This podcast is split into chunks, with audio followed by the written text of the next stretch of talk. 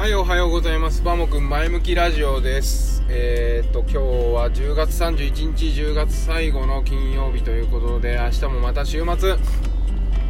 お出かけの予定はいかがでしょうか？えー、っとね、関東近郊は天気が週末ね、良さそうで、私も昨日ね、ああ、もうどっか行きたいなと、仕事中にね、ずっと考えていましたけれども、えー、RV パーク予約してですね、無事に、えーキャンピングトレーラーを引っ張って今夜出発できることになっています。あのーそこでねキャンピングトレーラーを引っ張る旅。それのね魅力をねお伝えしたいと思います。題名としては、えーキャンピングトレーラーは毎回冒険の旅ということです。なぜね冒険の旅かというとですね普段通勤している車これデリカ D5 のディーゼルなんですけれどもその車で、えー旅に出るわけなんですよね。でキャンピングトレーラーじゃない普通の自分で走れるキャンピングカーの場合は、えー普段あまり、あのー常用で使ってる方はいないのかなと思いますので、えーサブ的な車がありましてで旅用のキャンピングカーがあるような2台持ちの方が多いのかと思います。そういう方はですねキャンピングカーに乗ればよし旅だという感じでですね冒険が始まる感じがするんですけれどもキャンピングトレーラーは普段通勤してる車とか普段乗ってる車で、えーキャンピングカーを引っ張るのでですねそこの差がないんじゃないかなというふうにね私は最初考えてました。だけどそれがねそんなことなくて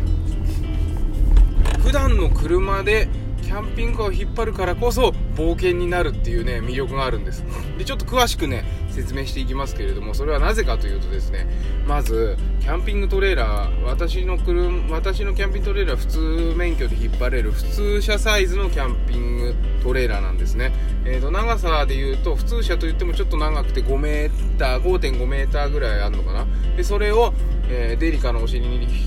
くっつけてえー引っ張るわけなんで全長としては 10m ぐらいになるわけですでもちろん車幅も 2m ありましてですね 2m 超えてて、えー結構でっかいんですね。でそれをですねデリカで引っ張った状態が、まあ、今も 10m って言いました 10m あるわけね。でそれで走るっていうことがねもうそれ自体がコントラストがすごいんですよ。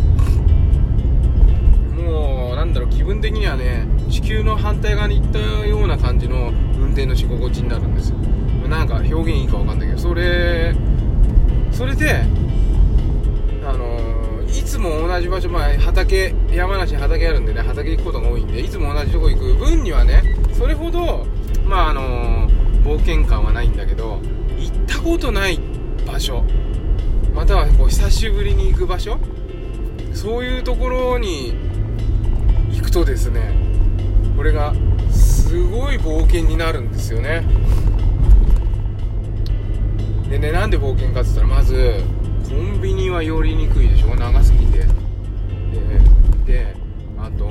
高速はねあの快適です。あのサービスエリアなんかも大型車っていうのは中どんなに混んでても警備員さんがいて空いてるんでねおどうぞってやってくれるんで高速はそんなストレスない。あとスーパー行っても止められるかわかんないんですよ。だからね近くよしこの辺でスーパーないかなって言ったらね Google, Google マップであのー画像なんていうの写真モードにしてあ駐車場止められそうじゃんとかって見てから行かなきゃいけなかったり。あと行った先でもバックができるか心配。それと不本意に細い道に入った場合どうしようっていう不安が常につきまとう。ということでなんかねデメリットばっかりのようなんですけど実はこのデメリットがですね車好きにとってはすごいワクワクする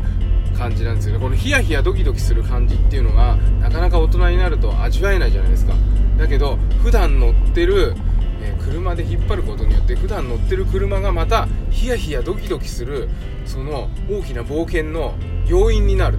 だから行き場所がどことかねそれも大事なんですけどもう行く過程からワクワクするわけですよ。で毎週毎週キャンピングトレーラー引っ張って出かけてますけど大体いつも畑行くんでその時はねうーんってこう通勤するあのように行くんですが明日は、えー畑仕事も一段落してるので久しぶりにで羽を伸ばしてですねちょっと遠くへ行きたいと思います。ぜひツイートを見ていただけるとえっ、とそれの模様をね逐一リアルタイムで、えーツイートしますので今夜出発して結構遅くなると思います、えーそうですよね、えー会社から帰って、えーご飯食べて、え支度してなんでかなり遅くなる12時ぐらい出発になるかもしれないんですがえそれでツイートしてですね行きたいと思いますので多分紅葉の綺麗なとこに行くかな。ちょっと行ってみないと分かんない。終わってるかもしれない。感じですので皆様もですね楽しい週末をお過ごしください。それではまた。